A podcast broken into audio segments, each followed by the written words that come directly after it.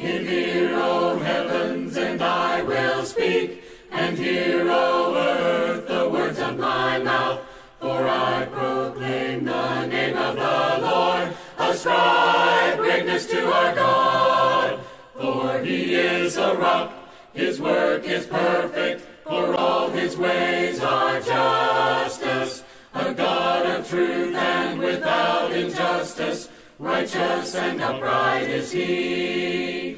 Give ear, O heavens, and I will speak, and hear, O earth, the words of my mouth.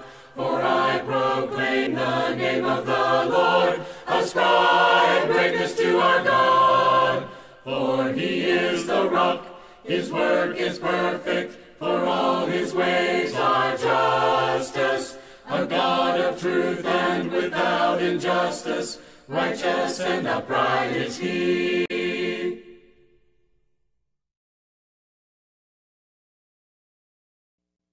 Do not lose heart, do not lose heart. Take care, my soul, that do not lose heart. Do not lose heart, do not lose heart. Eternity matters, so do not lose heart. How can I pray when my heart is broken? How can I praise when I see so much pain? How can I try through the many trials? How can I grow when it feels there's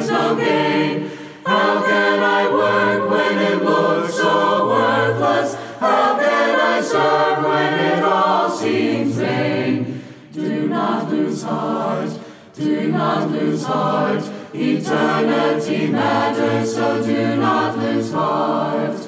Do not lose heart, do not lose heart. Take care, my soul, that do not lose heart. Do not lose heart, do not lose heart. Eternity matters, so do not lose heart.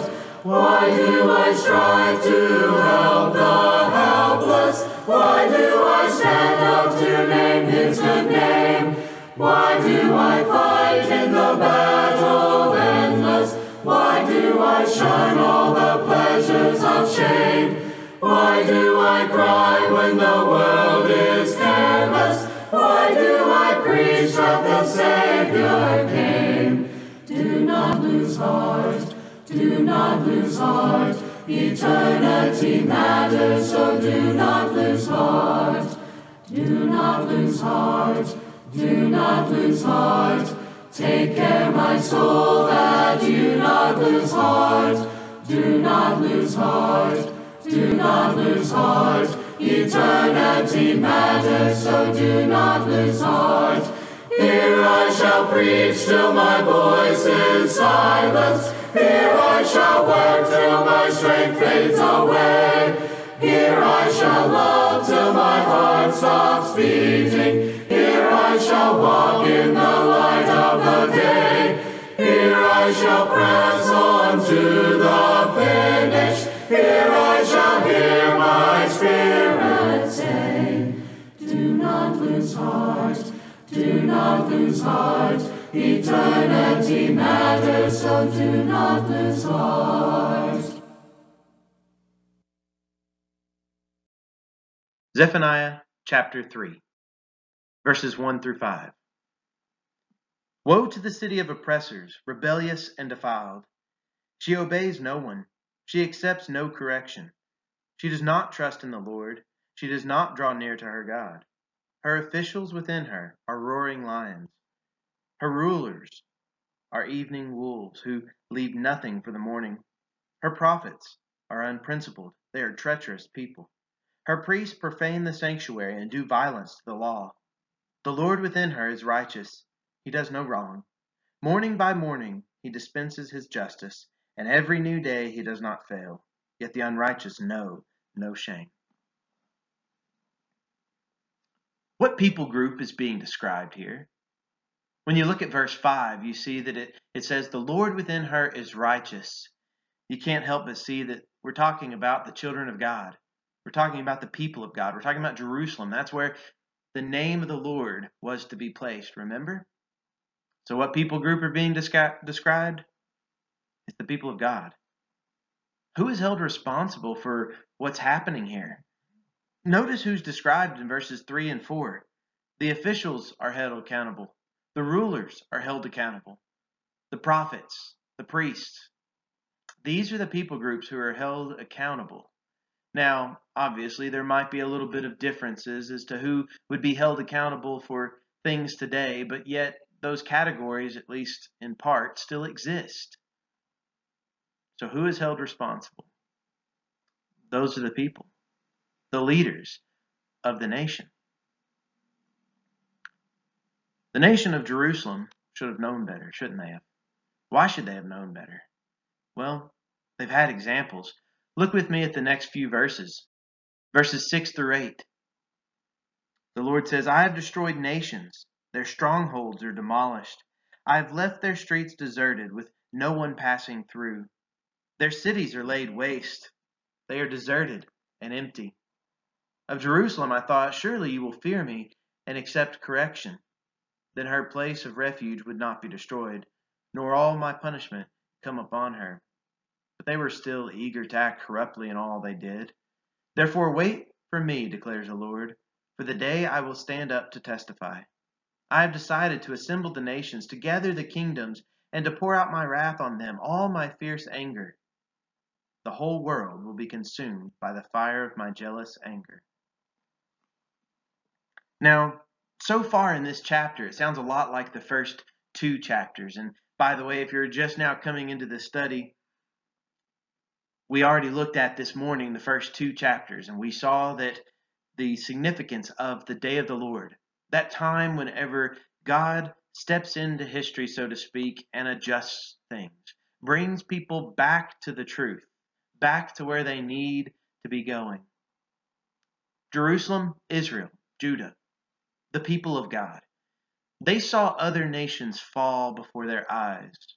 I mean, keep in mind about the whole Exodus account. You had this world leader of Egypt who just fell before their eyes.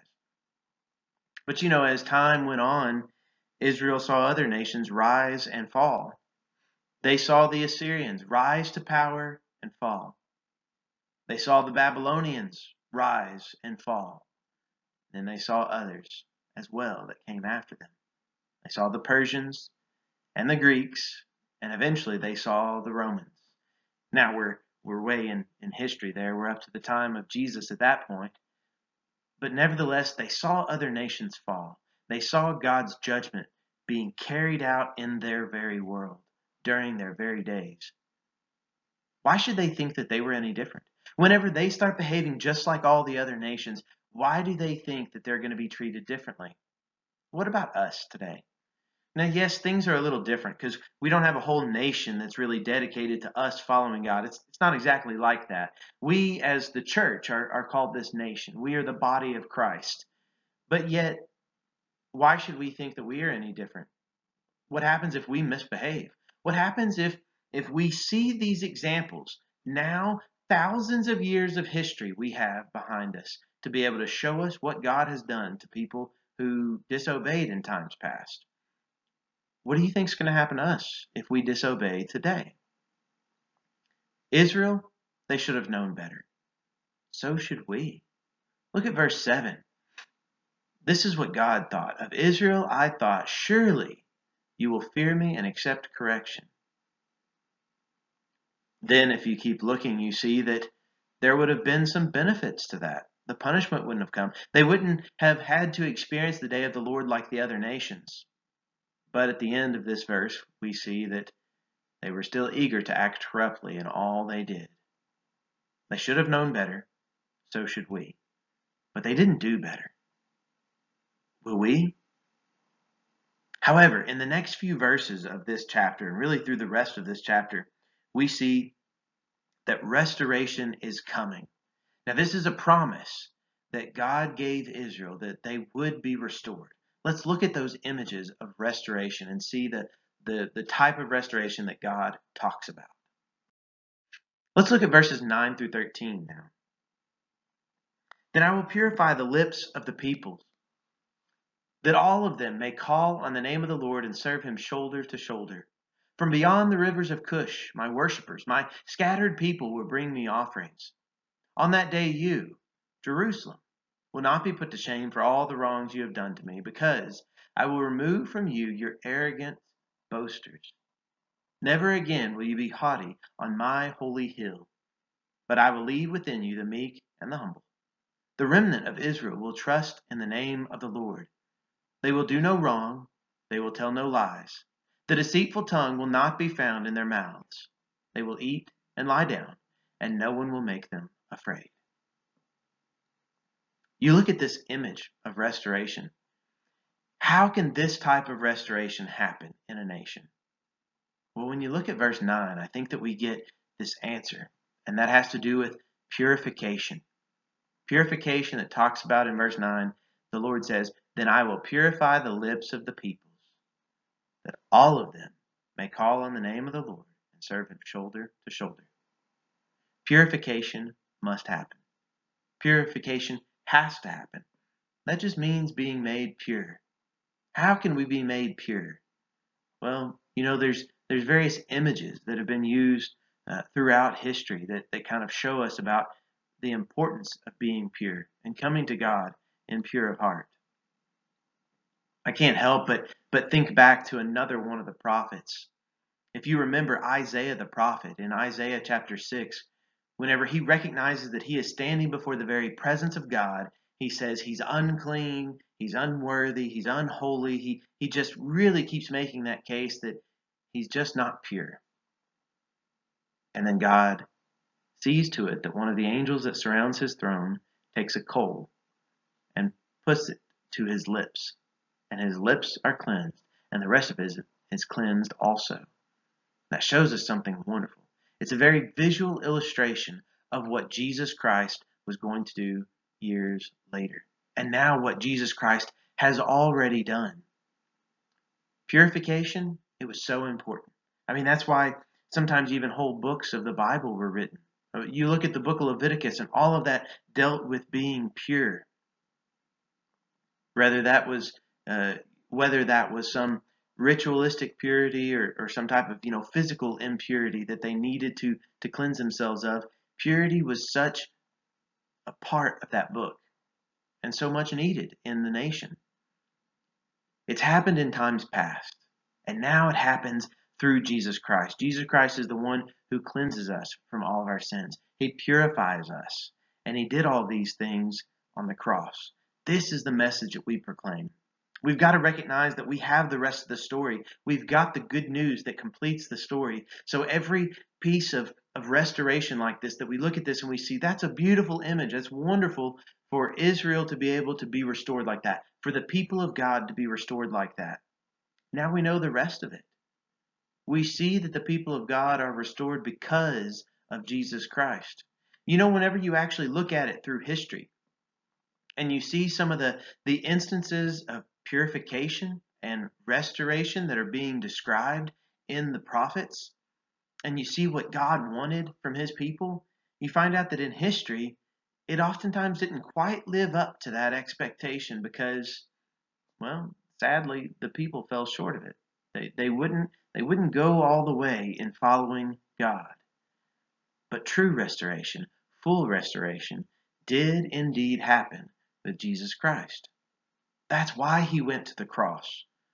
That's that's why he did willingly do that all for us so that we could be purified and so that we have the rest of this story to tell people, the rest of the good news. We see a, another image that's being described here that was also described in the first couple of chapters, and that is this remnant of Israel. In verse 12, we see the remnant of Israel will trust in the name of the Lord. This remnant represents, remember, those who are faithful. Not all of Israel were faithful to God, but that remnant is always faithful. That remnant is what's brought through. That remnant is what's going to see this restoration because God has made sure of that. There's more about this restoration, though. Let's keep reading. Verse 14 now. Verses 14 through 17. Sing, daughter Zion, shout aloud, Israel. Be glad and rejoice with all your heart, daughter Jerusalem. The Lord has taken away your punishment. He has turned back your enemy. The Lord, the King of Israel, is with you. Never again will you fear any harm. On that day they will say to Jerusalem, Do not fear Zion. Do not let your hands hang limp. The Lord your God is with you, the mighty warrior who saves. He will take great delight in you. In his love, he will no longer rebuke you, but will rejoice over you with singing. As you look at this passage and you see this beautiful image and you see all of this, this wonderful celebration that's taking place, I can't help, of course, but notice all these times that it talks about the Lord being with his people. I mean, that is what Jesus, in fact, is. He is God with us. His name, it means God saves. And he himself, God, did save through Jesus Christ. The Lord is with us. We see in verse 17 a phrase that we actually already saw in the first couple of chapters. The Lord your God is with you, the mighty warrior who saves. Do you remember the first time that that was used? Back in chapter 1, verse 14. Then the way that it was described was like this. I'm going to read that again. 114. The great day of the Lord is near, near and coming quickly. The cry on the day of the Lord is bitter. The mighty warrior shouts his battle cry. And if you keep reading, you find out that this mighty warrior and that battle cry, you find out that it's described in not all that very good terms. Because it's not going to be a good day. It's going to be a day of judgment, a day whenever sin is going to be dealt with. However, notice that we see the same phrase showing up again. We see the mighty warrior. But now we see something else about this mighty warrior, something that is so important. The mighty warrior is the one who's bringing about salvation. He is the one who saves. Do you recognize that before, the first time that we saw this in, in verse 14, that mighty warrior is being described, and, and sometimes it could be looked at as being negative because if you are full of sin, and if that's the type of lifestyle that you live, then this mighty warrior is actually opposed to you. And he is he is opposed to that wickedness, that evil, that sinfulness that is in the world. But because he's opposed to that, the mighty warrior is also the one who saves. He's the one who saves us. And once again, of course, we're reading this as Christians, so we should recognize and, and not shy away from the fact that all of these things can be fulfilled in Jesus Christ. Jesus Christ, he was that mighty warrior who saves, but he didn't do it with a sword in his hand. He did it by going to a cross. Jesus Christ has brought these things for us. Jesus Christ has brought us through these things. Jesus Christ is our mighty warrior. Here's one final slide that we'll notice, and we will we will see even more of this picture of restoration. This time verses 18 through 20. I will remove from you all who mourn over the loss of your appointed festivals, which is a burden and a reproach for you. At that time I will deal with all who oppressed you I will rescue the lame. I will gather the exiles. I will give them praise and honor in every land where they have suffered shame. At that time I will gather you. At that time I will bring you home. I will give you honor and praise among all the peoples of the earth when I restore your fortunes before your very eyes, says the Lord. And in this final passage, we see that this restoration image is, is still even carried out further all of these different ways. We see this restoration we see this this wonderful image not just of things here on this earth but also in the heavens. We see this wonderful restoration that god himself participates in. That last slide that we noticed i i forgot to make mention of it but in verse 17 it even refers to god himself rejoicing and god himself singing. This type of restoration is when heaven and earth can be restored so to speak this restoration was promised, and it was fulfilled in Jesus Christ. Will you take part in this restoration? Will you see these things happen before our very eyes? Because you look at verse 19, God promises He's going to rescue the lame, He's going to gather the exiles, and He's going to do great things in their midst. You know, it's some of those same phrases that Jesus Christ quoted to John the Baptist whenever John asked him, Are you the one that we've been waiting for? He says, Look, the lame, they're walking, and the blind are receiving their sight. And all of these things, all this oppression that has been against God's people, Jesus Christ did away with, and he made it right.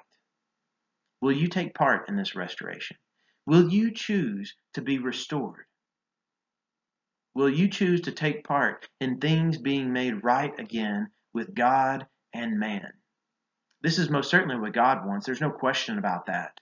The question is do we want it bad enough to work with God and to see it through? Lord,